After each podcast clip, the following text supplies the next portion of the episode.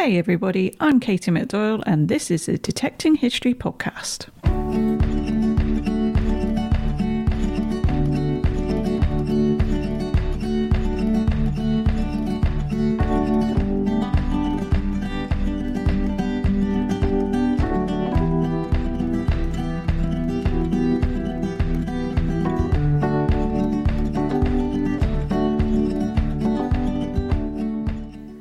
Hey, everybody, and welcome to this week's episode.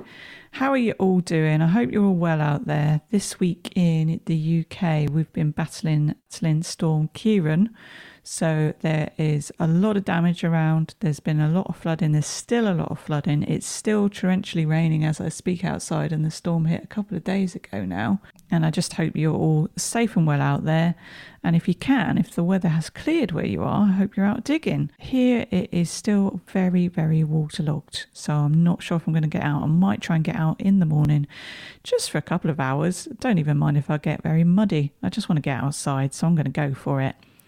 Um, what have I been doing this week? If you follow me on Instagram or the podcast on Instagram, you'll see that I finally, finally, finally got my new full size spade. Um, so I went with the Emitter D140 stainless spade. Um, girl that digs, Sophie, recommended this one to me. I needed something that was lightweight. This one weighs 1.4 kilograms, and yeah, it's really light. It's 83.5 centimeters long. Um, I'm five foot four, and it's the perfect, perfect height for me. The only thing I've noticed is that uh, it doesn't have a rubber grip on the handle, so that's going to get quite cold through the winter. But then I've had a look, and you can get some silicone rubber tape that you can just tape over the handle, and then that'll prevent me from getting absolutely frozen hands when it's all frosty in the deep depths of winter let's quickly talk some stats. So I just wanted to let you all know thank you for being a listener, a loyal listener. Um, you're all doing wonders, helping to share the podcast, get the word out there that it exists. So, some stats I wanted to let you know about because I've been sharing these on Instagram, and you're not all on Instagram. I know some of you are listening um, from all over the world. So, I just wanted to let you know that the first episode, of course, aired on the 2nd of September with the Grim Bleeper. Um, and since then, we have made it to position 181 in the podcast charts under the history section in the UK and position 89 in Sweden. Hi, Sweden. Who knew I would be so popular uh, in Sweden? Well, it's not me, it's our wonderful guests that are popular in our stories that we share. So, thank you. Um, we've got listeners now in 17 countries, five continents. It blows my mind. And just hello to all of you and reach out, say hi um, come on the podcast. We'd love to hear what it's like detecting, metal detecting, history hunting, beach combing, fossil hunting in your country. So come on.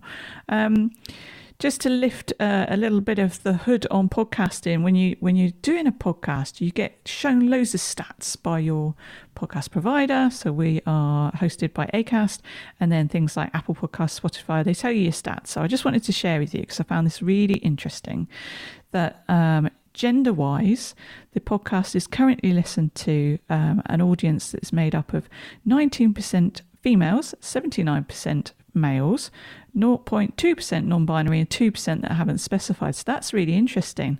Do you think that uh, fits with what you see out and about in the fields? Do you think that's the, the makeup of the people doing metal detecting? 19% female, 79% male? Let me know what you think. And then in terms of age ranges, so a little list here, but I'll run through it in case you, you don't see any of the posts that I put on Instagram regarding this.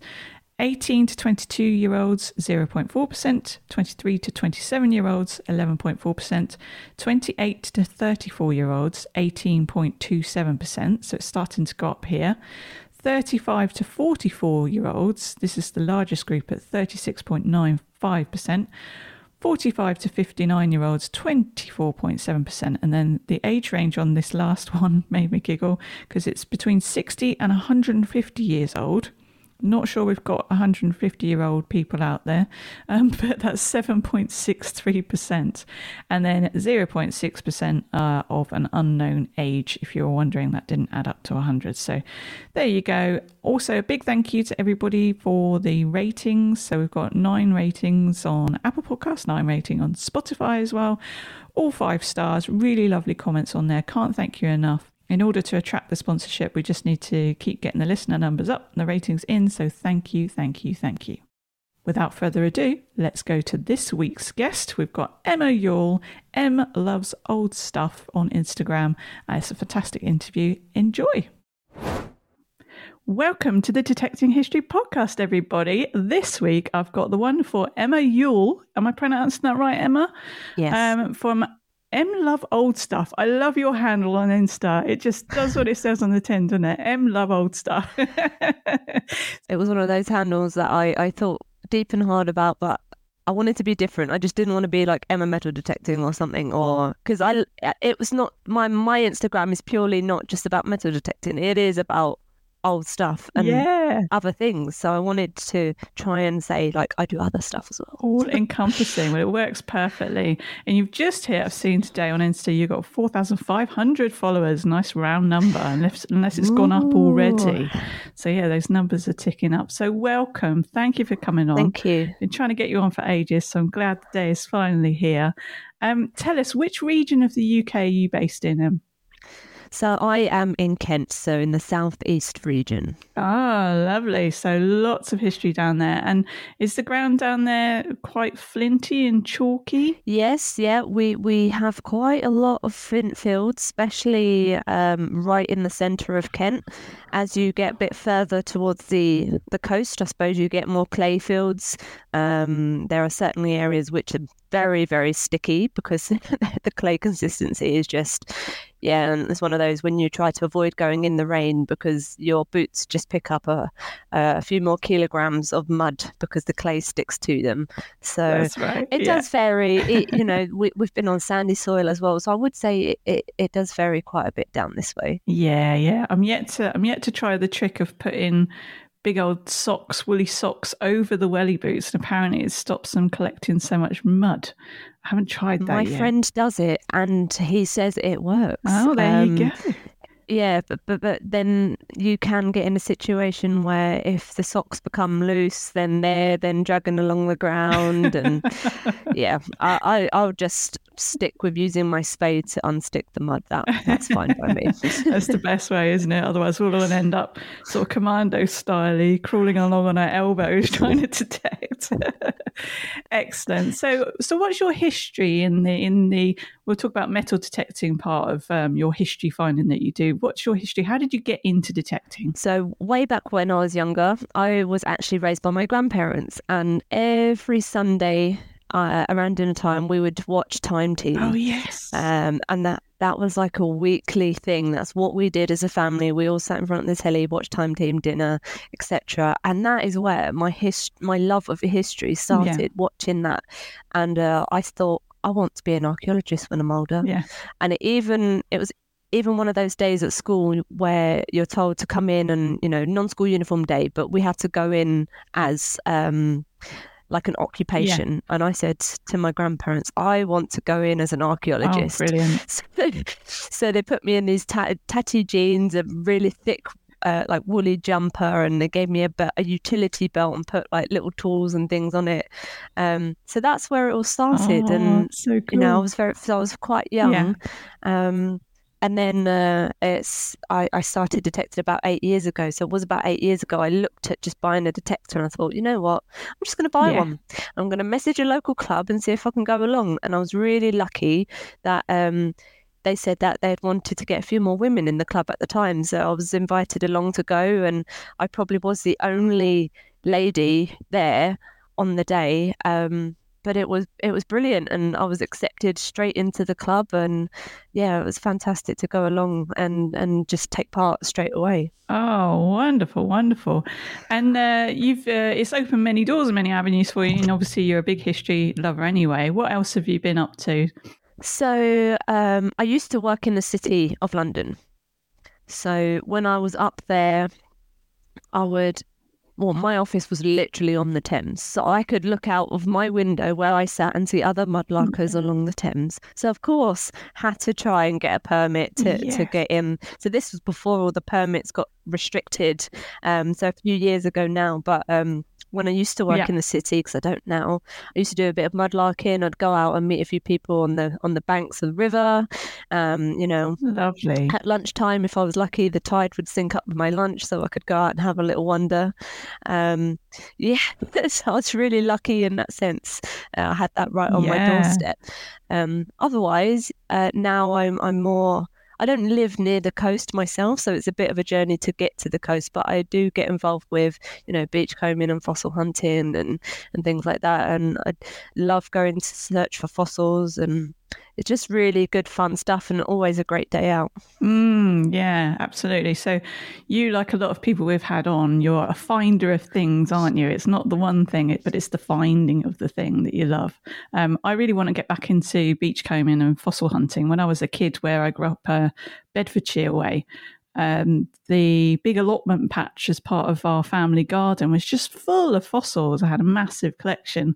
Unfortunately, we moved down to Devon and my collection went missing. So I always Oh, think no. of this massive collection of fossils I had. Yeah, and I need to get back into it. So that's that's on my list of things to do. Get back beachcombing, also a bit of mudlarking would be good as well. But as you say, the licenses are all restricted at the moment. But that's the dream, being from corporate land myself, to be able to go out and get a bit of mudlarking done when the tides are right on your lunch break. That's perfect. That must have been wonderful. What was um, one of your favourite finds from one of your lunch break expeditions? Um, probably a piece of tesserae, um, you know, like the Roman floor mosaic, and Yeah. just completely by chance, I'd gone down, and you know, th- there was already people there before me because by by the time I got out for lunch, it was already the tide was already out. Um, Yeah. So I was just having a little mooch around, and it just appeared right in front of me, and I I kind of was like, "Am I seeing this for real?" And picked it up, and I was studying it just to make sure it was what I thought it was, and I was like, "It is, it is. It's too, too like just too square, as in like the form of it was." Obviously a piece of tesserae of what it was and i was Yeah. i didn't know anyone around me at the time but i was like oh i've just found this and uh, of course when i go back to the office um I- i'm trying to s- show how exciting the thing i found is and they're just all a bit like mm, yeah just you bring in the mud in again Oh, that's great, Em. Stop traipsing the mud through the office, please. oh, that's wonderful. That's really awesome. So, so back to detecting. Then you've been detecting about eight years. Um, what's your detecting gear been throughout those years, and where are you now? What are you rocking these days? So when I first started out, I bought a um, a Teknetics Eurotek Pro. Oh yes. Um, so yeah, it was a Teknetics machine, and I had that for two years because I also wanted to buy a machine that was, you know, it was affordable, it would still do the job, and it was something to get me through. Uh, uh, it, just in case I thought metal detecting isn't for me. yeah. Um, it was a great, great starting machine, and within three months of using that machine, I actually found gold with it. So I was super, super, you know, chuffed that I found that and I was finding things and it, it did keep me going. So after about two years, that's when I upgraded to a Deus, a Deus One, Yeah. um, which, you know, most of the people I, I knew were using that machine at the time. So I had to go to that. Yeah. And um, spades, I've been for a few of those. So, you know, when I first started out, it's off to B and Q and go and buy the spade. And then you realise you start looking at other people in the field and you're like, oh, that's a bit fancy. That looks good. And oh, that one's quite short. It's not like my old gardening spade here. yeah. Um, so then you go for, a, I went for a shorter one as I'm quite a short, petite lady. So I wanted it to be lightweight as well. Um, and then I won one on a raffle, um, a Blackadder red spade. So I Yeah. really stuck with that for a long, long time because it was a really good, lightweight, sturdy spade. And it had these little pegs on it.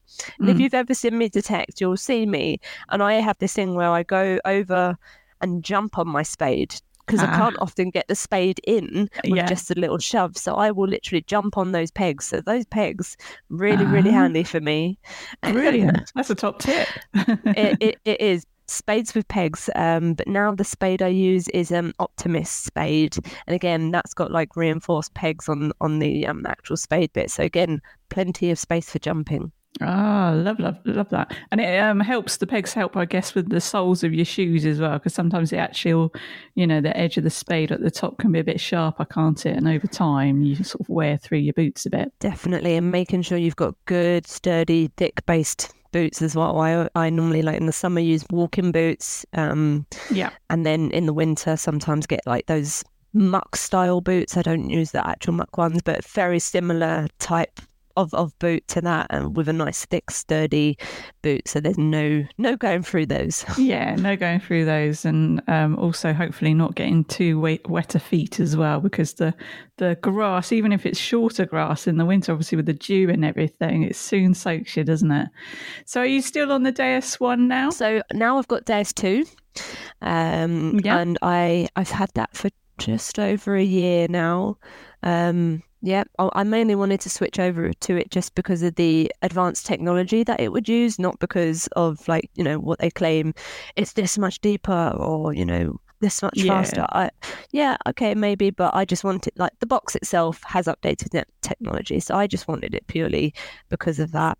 Um, yeah, I was doubtful at first. Obviously, I'd been used to my Deus One for so long. I knew it had been finding me amazing things, and when I started using mm. the two, I was like, it's not the same. It is not the same. Mm. Um, but fortunately, I had a really good day. Well, I actually had my best day of metal detecting so far with the Deus 2.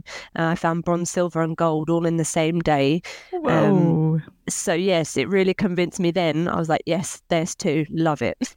That's the way to put a big tick in the box, isn't it? The bronze, silver, and gold on the same day. That must have been an epic yeah. day. Um, how did you do the um, software update on your Deus 2? Because I've heard mixed things about the software update and whether you should do it or not. And I'm thinking about upgrading, and because I'm an XP user, it would be um, mm-hmm. probably for me to go to the Deus 1 or the Deus 2. Might as well make the leap. What's your recommendation on that? I've not updated to the most recent updates. I think there was an update a couple of weeks ago, and I've not updated to that just yet because I try and hold out just for a little bit, just so when there is a whole batch of people updating and they report all these bugs, yeah, hopefully that you know, if I wait a little bit, they'll get those bugs cleared and improve that update. Mm. And um, by the time I come around to update it, it will be fine. Yeah. Um, but I haven't, I haven't done the most recent update. No, that's um, that's a good tip just in life generally. Depending on what phone you got, everything I do, I'm always excited when an update's coming, and I know it's coming because you think, oh, it's gonna, you know, improve things but I do try and wait a little bit, try and be patient so that you know that there's not going to be additional bugs introduced. That's a good top tip. And then what about your um, pinpointer? Have you got the MI6 or something like that? Yep. So I started out with um, Garrett. I think most people do. Yeah. Um, and then yeah, when I, when I got the Deus, I went to the MI6. Obviously, amazing, amazing pinpointer just because it pairs with your machine and it comes through your headphones so you can actually hear it yeah. in your headphones. Um, that's what I love about it. It's all, you know, it's compatible with it. Um, and it's compatible with the Deus One as well. And you don't even need to repair it, oh. which is, you ah. know, because when I, I went out on a dig last weekend, and I had stupidly left my Deus 2 coil at home. Mm. Um, had my Deus One coil with me, had my Deus One machine. So I thought, go out the Deus One, turn my pinpointer on. It automatically you know, is yeah. detected on the one. Oh, brilliant! And it was I didn't have to do anything, yeah. um, and then I could easily switch back to the two, and it would still pick it up on that one. So there's no ah. messing about with that, which is really really good. That's really good, isn't it? Simple things like that, the ease of use for the user. Yeah, that's brilliant. Good to hear. Good to hear. And then when you go out and about, I always ask you: Are you the type that will take a backpack and you've got everything in your backpack and your finds bag, or do you prefer to travel lighter? I used to take everything in a backpack. I used to I used to carry a backpack with like an extra jumper in because I'm always one that suffers suffers from the cold. I used to pack my lunch in it and all that sort of stuff. But now I don't like carrying the backpack. I've got the fines pouch, so I, I will mm. stuff it full of snacks just to make sure, oh, like, if I'm all the way the other end of the field, I have got a snack. But now I just, I don't really like carrying the backpack. I like to be free around my shoulders now. So um, yeah, backpack free now. It's all about comfort, isn't it? Because then you can keep digging that little bit longer, and that's what we all want at the end of the day. So that's your detecting gear. So what clubs are you members of then, Em? Do you want to give a shout out to any of your clubs that you're part of? Anything you want to promote club wise? So the very first club I joined was Medway History Finders, um, and they were the the guys that welcomed me in um, all those years ago. And I first went out detecting with them, and I actually found it very very hard to join any other clubs but that one, as they always said that memberships were full. Um, they didn't have like any online presence, so it's like only you could only get in if you yeah. knew the people, which I didn't. Um, so I, I I started detecting with just Medway history finders yeah. for a long, long time. Um, and then I discovered rallies and I started going out on rallies, meeting more people, and then actually being alerted to more clubs, yeah. meeting more people and having access to more clubs. So um, now there's a Dartford Metal Detector Club. It's been running for quite a few years, but I'm a member of that club. Um, good friends with some of the people there. Yeah. Um, we used to have the Joan Allen events, which uh, was metal detecting all over Kent, and now we have Can- Cantium Metal Detecting Club, who are have a membership and you know, they are also Kent based. So I try and get out with a few clubs um, as well as detect wider in the UK. So, like going back to the rallies, or go to the Rodney Cook Memorial Rally, or go to like Just Detect Rally, and just try and spread myself out to try and you know what I find is that you get different fines in different counties. Correct. So I know yeah. I think Kent Kent is very uh, I wouldn't say famous, but almost famous for the amount of crotal bells that come out down this oh, way. Oh, really? Um, cool. Yes. I've got like I've got a whole like bucket full of crotal bells, wow. and I'll go up north somewhere, and people are like, I haven't even found one. Wow. Um, yeah, so I feel like it's really um, you if you travel different places, you find different finds, yeah. and I love that about the, that about the UK as well, and mm. being attracted to go up to say Lincolnshire or something and finding different things up that way. Yeah, that's lovely, and that and that's top tip again. You know, spread your wings, go to the rallies, go everywhere because it is so different, and you get so used to your own permissions, don't you? And I'm always commenting on the the ground conditions here, very flinty in Hampshire, and so when I do go somewhere else, it's just so lovely just to those little experiences as well. How the countryside is different. Like you get the nice um, stone walls, don't you, as you go up north, whereas down here it's all hedges. Every bit of it. So yeah, I, I agree agree there, Em. Definitely go and explore where you can. And that again, as well, I've seen so many beautiful scenes just by going to metal detecting digs, like getting up early, traveling to a field in the middle of nowhere, and just some of the wildlife and nature and things that you see you would never see if you didn't do this hobby. Yeah. And that I love that about that as well. Yeah. That leads nicely into my next question. What does metal detecting or history hunting in general give to you apart from the obvious? Um you know what? There's there's two sides, I suppose. I love I love being around other people that share the same enthusiasm as me, and that that excites me because yeah. growing up with this interest, you often go into school with people who don't have an interest in history, um, and they couldn't care less. And then often, like the family you grow up with, they really couldn't care less either. so then to meet actual people who are in the same like bucket as you and they love history and they're excited just as excited as you when you find the coin yeah that is what you know you're bouncing off each other so it's that sort of social side that i really love about it yeah. as well and um metal detecting as well when i'm out in the field it just gives me peace mm. as well and when I'm out in the field, I kind of forget everything else that's going on. I forget about work. I'm there, I'm listening for the beep. I'm just hoping that I find something and just enjoying my hobby and just absolutely loving it. Yeah, finding your people and then that peace and serenity you get from it as well. Here, here, absolutely. um, so, so let's talk about then. Em. I know you found a lot of stuff, and I've been scrolling through your Instagram. Let's try and talk about your best finds. Best finds. I always, I, I always get asked this question. I always find it's a really tricky one to answer. Um, mm I could. I always say my favorite finds. I do have a few favorite finds, and I always. I'm more. I do probably go back to them quite a lot. Um, but one of my favorite finds has to be um, a heraldic horse harness pendant. Um, Yes, and it still had the enamelling on oh, it. Wow. So I was actually in Norfolk when I found that, Yeah. and um, I kind of I, I I remember it coming out, and I picked it up, and I was like, "Oh my god, is this, is this what I think it is?" And I sort of like put my thumb over it really carefully. It is, and it does have some of the enamelling still in it. And I was I didn't even want to touch it after that. I was like, I didn't want to risk any enamelling coming off Yeah. it, so I was like, put it straight in my fines box. And when I got home, gently cleaned it, and um, to the best of my abilities, to then reveal the design on it. And it was that point where I was like, you know what, this is amazing. And it was one of those bucket list of finds for me. And then, you know, I was taking photos of it, made sure it was on the, the Portable Antiquity Scheme database, and I really started to research into it. Which for me, that I love that as well. Um, emailing different, you know, um, like companies to to see if they have this design in their record books. Um, and I've been emailing different people about research for it. And then I even contacted the College of Arms in London to see if they had this, you know, the the heraldic pendant design in their library. Um, Wow. And they did actually, I had to pay a small fee for the researcher to look it up, but I did actually have a connection made with the pendant. Uh, and it was connected to their family name of Seymour. And that for me, yeah, I found that absolutely incredible. Um, Oh, So just being able to connect that with some part of history, yeah. uh, that just it makes me beam. And it's those sort of items, the personal items that you can then trace back and make a link to. I love Yeah. those.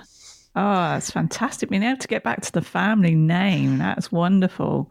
And uh, and again, yeah, we always say that you can make as much of the hobby as you like. So you know, you could have found that and then you know reported it and then put it in your finds cabinet, but you kept digging, literally kept digging to find more information about it. That's That's it. amazing. No wonder that's one of your favourites. I loved I love um my first ever piece of treasure. So um yeah, I found it in Kent and I kind I dug it out. I remember I dug it out and I was looking at it and I was mm, probably seconds away from putting it in my pouch as a piece of scrap when suddenly a little glint caught my eye and I Hmm. cleared it off a little bit and it was this shaped object, literally probably about two centimeters in length Yeah. and I just saw like a a glass eye is what I would describe it as. Ooh. And I just thought, okay, so I cleared it up a little bit more, and the object had two amber glass eyes, and I thought, Ooh. if this is old, they didn't put glass eyes in just you know copper or bronze or something. So managed to clean it up a little bit more, and it was in the shape of a bird. So it was a bird with glass amber eyes Wow. straight away when I was in the field, I photographed it, sent a picture off to my FLO, Yeah. and he replied and he said, "Yeah, love it, want to see it in uh, it could be treasure." Yeah. So I I I met up with him and he was like, "Yeah, treasure." So sending it off, and it turned out it turned out to be um, a, a bird. Uh, it was like eating its own tail. It did have amber glass eyes, Ooh. and it was a Saxon pinhead. Um, wow. yeah. So that it was milliseconds from going into my scrap pouch. Yes. And then, you know, I, I saw the eyes. So it was actually then saved. And that was my first ever piece of treasure. It took two years to go through the system, but I did get that back. Yeah. And I have still got it on my shelf. Oh, Um, and it, I do, I'm very, very fond of it as it was my first piece of treasure. oh, I bet you are. Now, you're the second person on the podcast to highlight the necessity to go through your scrap even before you throw it away. Go through, clean it, even if you just think it's a bottle top or Mhm. something like that. We had um, Paddy Detects on, and he had a bit of scrap that turned out to be some Bronze Age ribbon gold. So it's a similar tale. Because when you're out in the field, sometimes and you're tired and things are caked on with clayey mud, you don't always see those details, do you? I often um, marshal on on a dig, and um, you know we put scrap buckets out in the field for people to discard their scrap, you know, massive bits of iron and stuff. And um, occasionally, I'll I'll just pop past and I'll have a little look in there, and you know what, I found. Um, some amazing things in scrap buckets that people throw away. I'm really into buttons as well. So if I see like a military button or something that someone's put in scrap bin, I'll take that out. I'll add that to my collection. Um, I quite like buttons, but Yeah. I've also found in a scrap bucket um, a dagger shape, Yeah. A dagger shape. Um, and yeah, and it was like it had a little pattern on it, but I was just like, I can't believe someone's thinking Oh. this was scrap. It was like Mm. had a pattern on it and everything. So I actually saved that from the scrap bin. Um, Wow. so since that point, I always have a little little rummage. Um, a friend of Yeah. mine found a piece of silver in in a scrap bin as well because it obviously looked like a screwed up piece of aluminium or something. And but he picked it out and investigated it, and it turned out to be some silver. So Wow. There you go, everybody. That underlines it and triple underlines it for sure. and even like your lead, I've got a little bucket in the garden that I keep covered, but that's my lead bucket, and I'll take that to the scrappy because then you're recycling as well, aren't you? And Yep. you get a little bit of cash Yes. in hand. Um, but like Yeah. you, I love my buttons. I've got my favourite buttons in my cabinet. So like the military buttons, as you say, um, and then I've even got like the the four hole buttons and everything in a in a big old mayonnaise jar, and that itself is a nice Yes. display item. So I love it. Yeah, I've got the same. Yeah, even the four hole ones, I've still got a jar of those. Yeah. Yeah. I keep every button. One day I'll run out of space, but not yet. Brilliant. So there, yeah, there's some lovely finds. Um, my follow-up question is always, what's the weirdest thing you've ever found out on your travels? weirdest oddest items. I've n- i myself have not found anything like um you know you hear people finding false teeth or gold yeah. teeth or uh, I, i've seen those stories. Um weirdest oddest item. You know what? I actually can't think of anything off the top of my head I think, I think most of the things I find, I can pretty much put in a good explanation. Yeah, you might just be lucky. I don't know. Yeah, but perhaps I am. um, Em, what's your favourite history era? I mean, it's hard because you do so much, but do you have one that you're always like, oh yeah, that's my favourite? So I have been asked this question before, and I actually dilly dallied around the answer because for, for me, when I think about it, and people, you know, or I've been asked, what what era would you love to go back to? Oh, I'm always a bit like, hmm, don't know if I would actually. Like, what what of my I'm like disease and, murdering and, and you know smelliness. Yeah. Starvation and that Mm. is what those are the sorts of things that spring to my mind. Instead of all like you know imagining fancy all the fancy tudors in their gowns and stuff i'm like realistically if i was to go back to that era would i have been a fancy gown lady? Probably not so I, love find that. really i find that really difficult to to think of an era i'd love to go back to because immediately my mind just goes to like the the peasant side and i'm like Yeah. i wouldn't like to experience that No. Um, but I think I do quite I do quite like the Tudors. I'm actually really into I'm in a Viking stage at the moment. I Oh, think it's mainly just being influenced by what I watch on the telly. yeah. And just like, oh, so I'm really just being influenced, yeah, Anglo Saxons and all that sort of stuff. So, yeah. um, it can change. I'm influenced by the telly.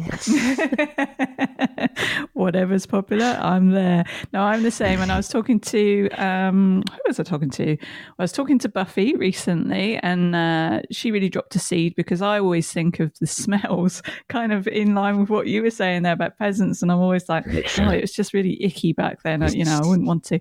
Um, but Buffy always think, uh, said she thinks about the sounds of the times because obviously now everything's so like bingy and bongy with your notifications and everything. But back there, you wouldn't have had traffic noise or airplane noise, anything like that. And I found that incredibly interesting.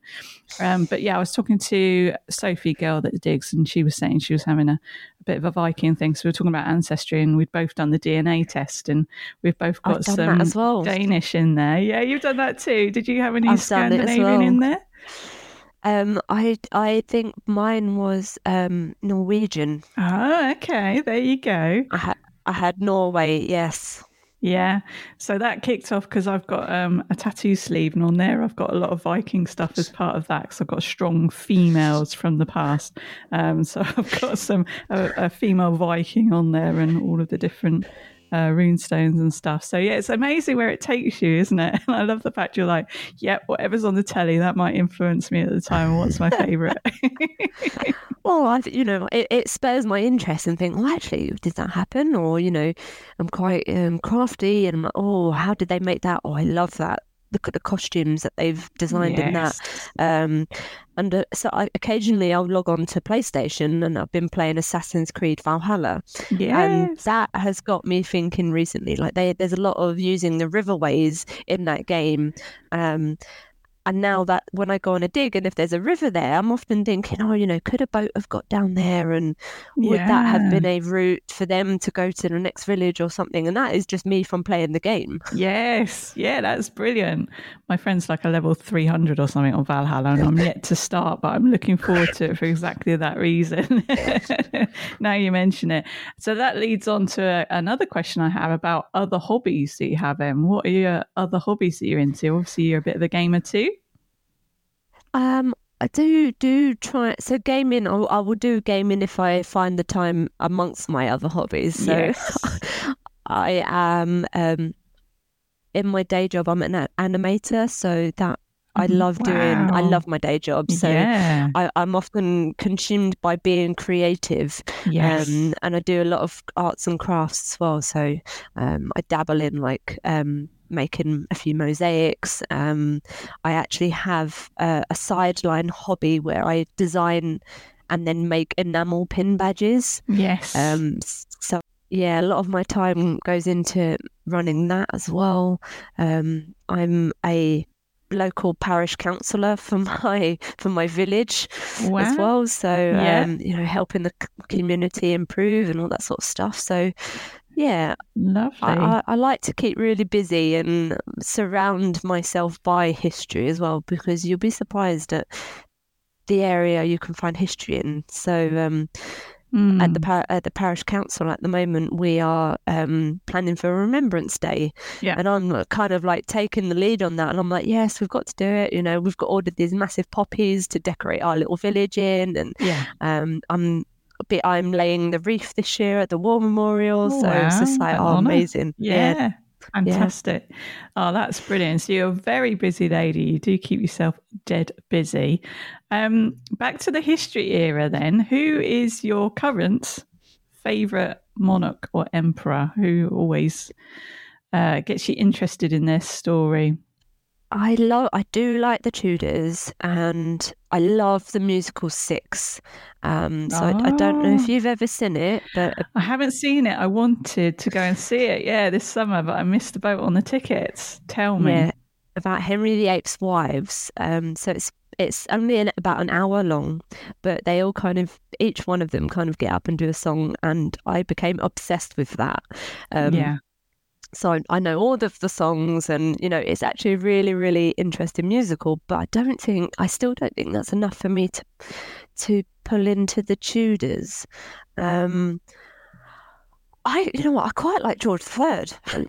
yes, he, he's one of those. I think you know, you we we often find so many coins with his head on. I think maybe mm. that's it. It's just my favourite because I find so many coins with his head on, and it's like straight away you know who it is from his coin. Um, yeah, quite like George III. They like the Mad King again, kind of going along with um, musical theme with Hamilton as mm-hmm. his like makes an appearance in Hamilton. So yeah, yeah, that that maybe George III. Yeah, you're right. There's a certain there's a certain colour and feel to the George III coins, isn't there? Even when it's a really crusty one, you just know. You always know.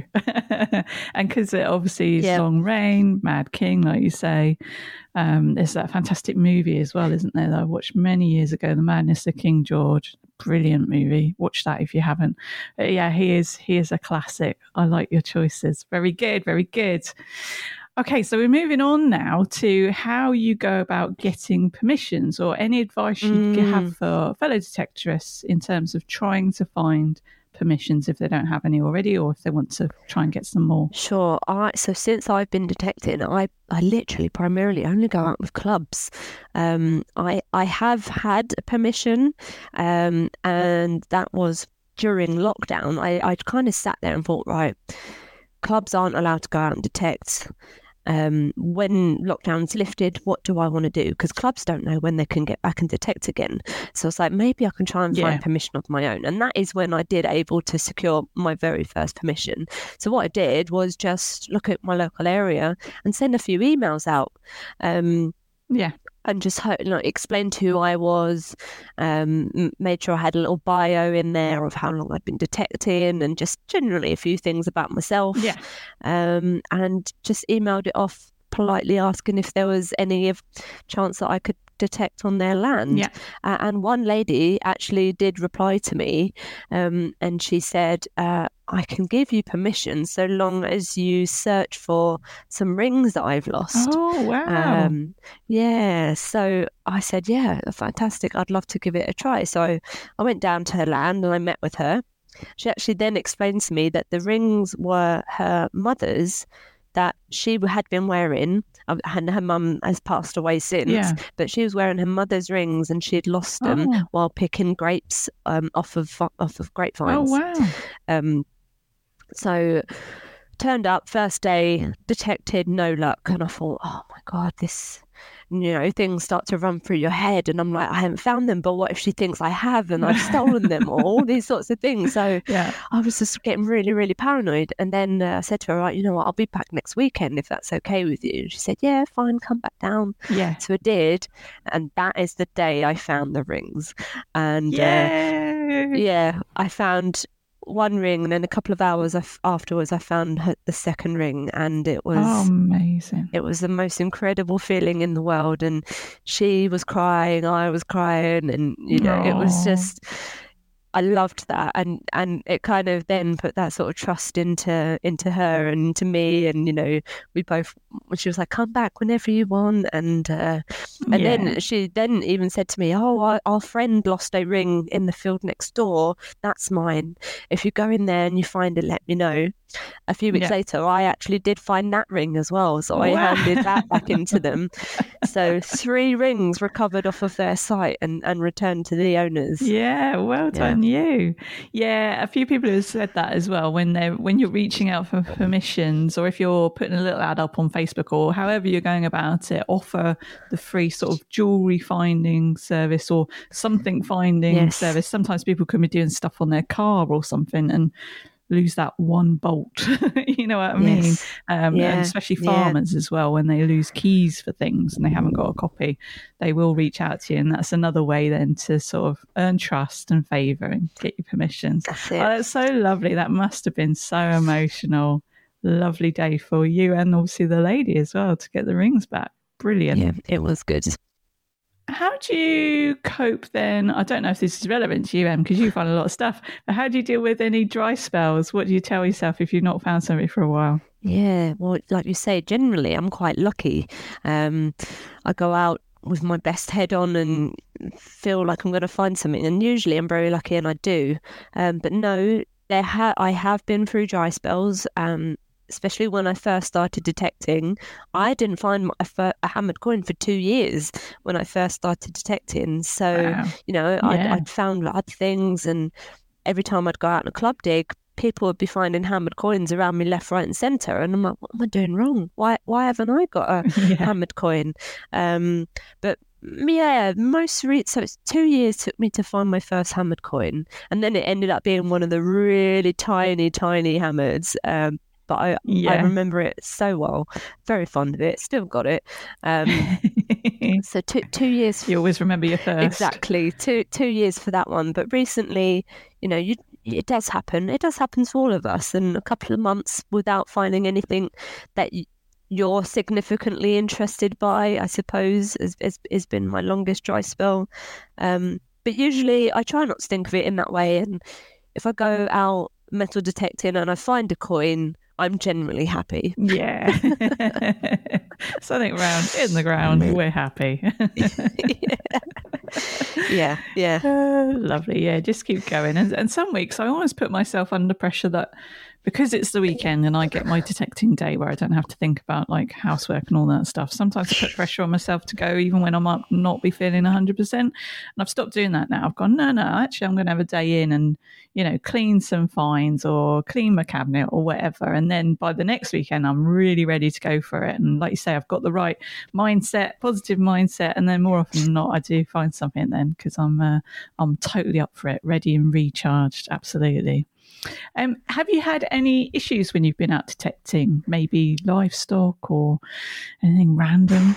Immediately, it goes to my head that I remember we went into a field. I was on a club dig, and there was a dead sheep in the field. Unfortunately, one of the sheep had passed away. Oh. So that that I hate stuff like that, and that yeah. made me really, really sad. But we had to, you know, phone up the farmer, and the farmer then actually came and collected it. Um, yeah. but you know, you, you are in the wildlife scene, uh, in the nature scene, and you are, I suppose, more um, likely to see those sorts of things in our hobby than most yeah. other hobbies. So, you know, I've seen a few sad things, and uh, unfortunately, but being around livestock, I suppose that's a risk as well. Um, but yeah. other than that, you know, it's just making sure gates are closed, which for, luckily I've never had a you know had an issue with that.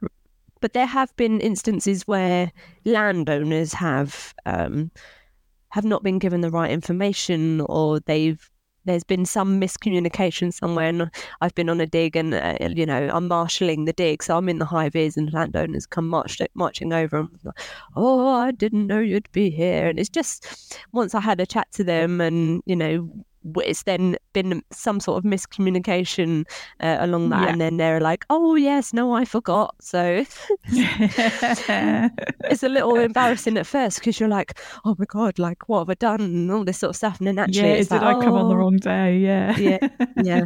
So um, yeah, I think with the landowners, sometimes you know they they deal with so much, don't they? And and then sometimes, yeah, they might get the wrong end stick, like you say. But generally, they're they're all lovely. But yeah, they have to deal with so much terrible stuff. I don't blame them for sometimes being a little bit nervous themselves. But yeah, cautious. They are yeah. lovely. Yeah, cautious. That's exactly the right word. Yeah, absolutely. Brilliant. Okay. Um, you've already given us so many top tips, but have you got any top tips then for people just starting out in the hobby? What would you What would be your top tip to them? Yeah. Oh my God. I just think about like when I first started out, there was like nobody. There was nobody I could speak to or approach. Or uh, I feel like now there are so many avenues to find out information and you know just just go out and speak to people. If you're going on club digs go out and ask questions and people will love it. People are so keen to teach as well and to yeah. you know like don't if you find something and you have a question about your find like maybe you don't know what it is go and ask somebody because often and enough people are like oh yeah that's a such and such. And straight away people know what it is and they want mm. to tell you what it is. So it's not like uh, hidden secrets and all being like, oh, I'm not telling you anything. it's like people want to inspire and educate as well. So, you know, if you're just starting out, don't be scared to approach people and talk to people and get involved. And people open that with, you know, people are there with open arms saying, welcome to our hobby. Um, yeah. So I feel yeah. like, yeah, that that would be my top tip just to go out don't be afraid go and enjoy yourself and and ask questions. Brilliant. And when you were saying earlier that it took you a couple of years to find a hammer coin um, I often see, I think it's the Heart of England digs on the YouTube video, Sid Perry. Um, quite often I'll see him and he's um, talking to someone that's just found something, a Roman or whatever, and it's a different bit of land. He'll go, Oh, let me scan that because he's got the Deus 2 now, I think. He's like, No, he hasn't got the Deus 2. What's he got? He's got something different. I'll think of it in a minute. Um, but yeah, he often just asks to scan over with his detector so then he can see what type of signal it is and just little things like that. Everybody's so happy, aren't they, to, to help out and show off their finds and everything else So, yeah, I, I, I highly agree with what you've just said there. Brilliant. Okay, so we're going to move on to bucket list section now, Em. This is everyone's favourite section.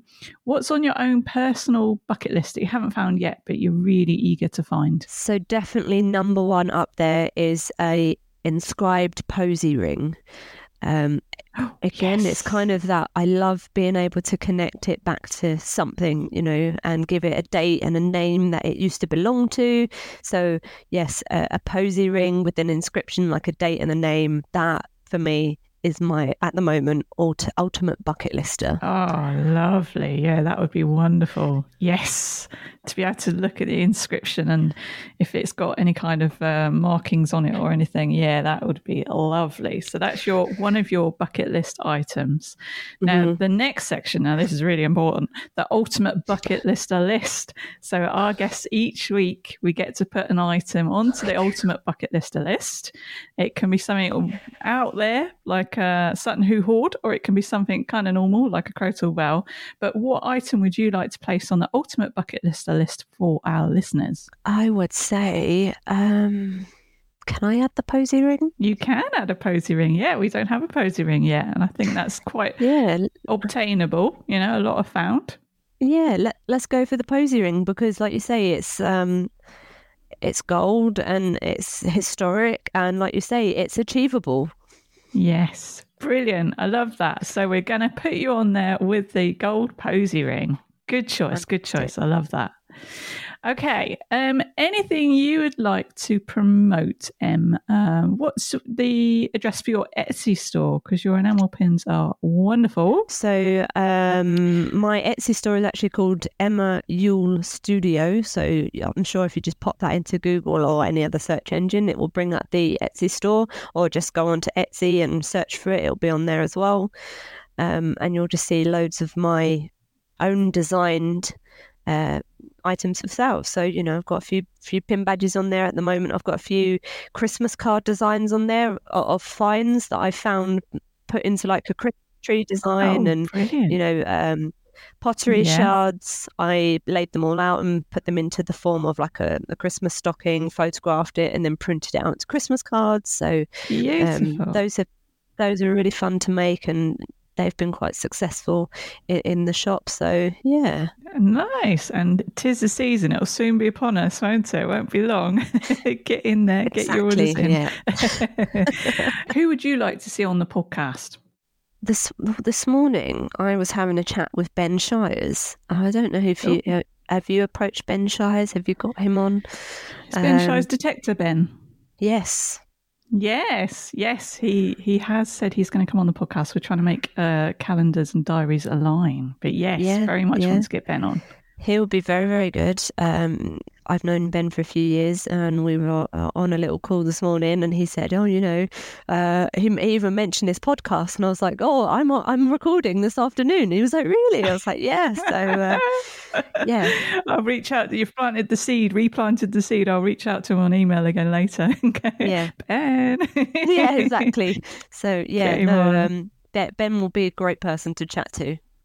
Yeah, yeah. No, I'm really looking forward to getting Ben on, and he, he's such a personality you can see as well from his his uh, photographs, and he's found so much wonderful stuff already, hasn't he? Um, I think it was a gold Saxon pinhead as well. Pinhead. found, I think. Yeah, yeah, beautiful. super lucky. I was I was literally with him, and we were walking to the field, and you know we were having a little chat because uh, he's kind of he's in the television industry and does voiceovers and things. I do animation, yeah. animation and voiceovers work great together. So we was having a little yeah. chat about work, and then uh, it was kind of like. All right, we're here at the field. Right, well, good luck. All right, see you later. And literally, when I caught up with him, the first thing he found that day in that field was the uh, Saxon pinhead. And what did I have yeah. to show? Barely anything. That's the way it goes, isn't it? yeah, yeah. Brilliant. Okay, so listener questions. I did a I did a shout out, let people know that I was uh, lucky enough to be interviewing yourself this morning, Em. And we have one listener question, and this is from Samuel Bleeps. And Samuel asked, "Do you prefer pasture or arable land to detect on?" Arable, hundred um, percent. I have been on pasture never really had much luck on pasture. Um, there have been on two occasions where I've gone onto pasture and found hammered coin uh, on them, and that absolutely blew me away because every time I go on pasture, I don't really expect anything, especially anything of age. Um, mm. So for me, arable, yeah, yeah. Brilliant. Okay, arable it is. Thank you, Sam, for your question. So, Em, that's it for today. Thank you so much for coming on the podcast. It's been so lovely to hear about more about yourself and your finds and everything you get up to. It's been lovely, um, and hopefully, we'll get you on for season two to see, you know, what the next year has brought you in terms of finds, etc. So, thanks very much. Fantastic. Thank you for having me on. It's been really good fun. Absolute pleasure. Thank you. Take care. Bye. And you. Bye. There you go, everybody. That was Emma Youell, Em Love Old Stuff on Instagram. And if you wanted to check out Emma's Etsy shop, it's Emma Youell Studio. You'll be able to find all of her wonderful creations there. So go and check it out. Um, just a reminder please have a look and give us a rating if you want to. That will really help the podcast and help it keep going. Also, we have a Patreon. You'll get the episodes a whole day earlier than everybody else if you go and have a look at our Patreon. Lots of really affordable tiers just go to patreon.com forward slash detecting history podcast to check that out. And then we also have our own Etsy store. So if you want to support the podcast, get some merchandise, Christmas is coming, head over to etsy.com com forward slash detecting history pod. Thanks so much. Have a great week. Speak to you soon. Bye.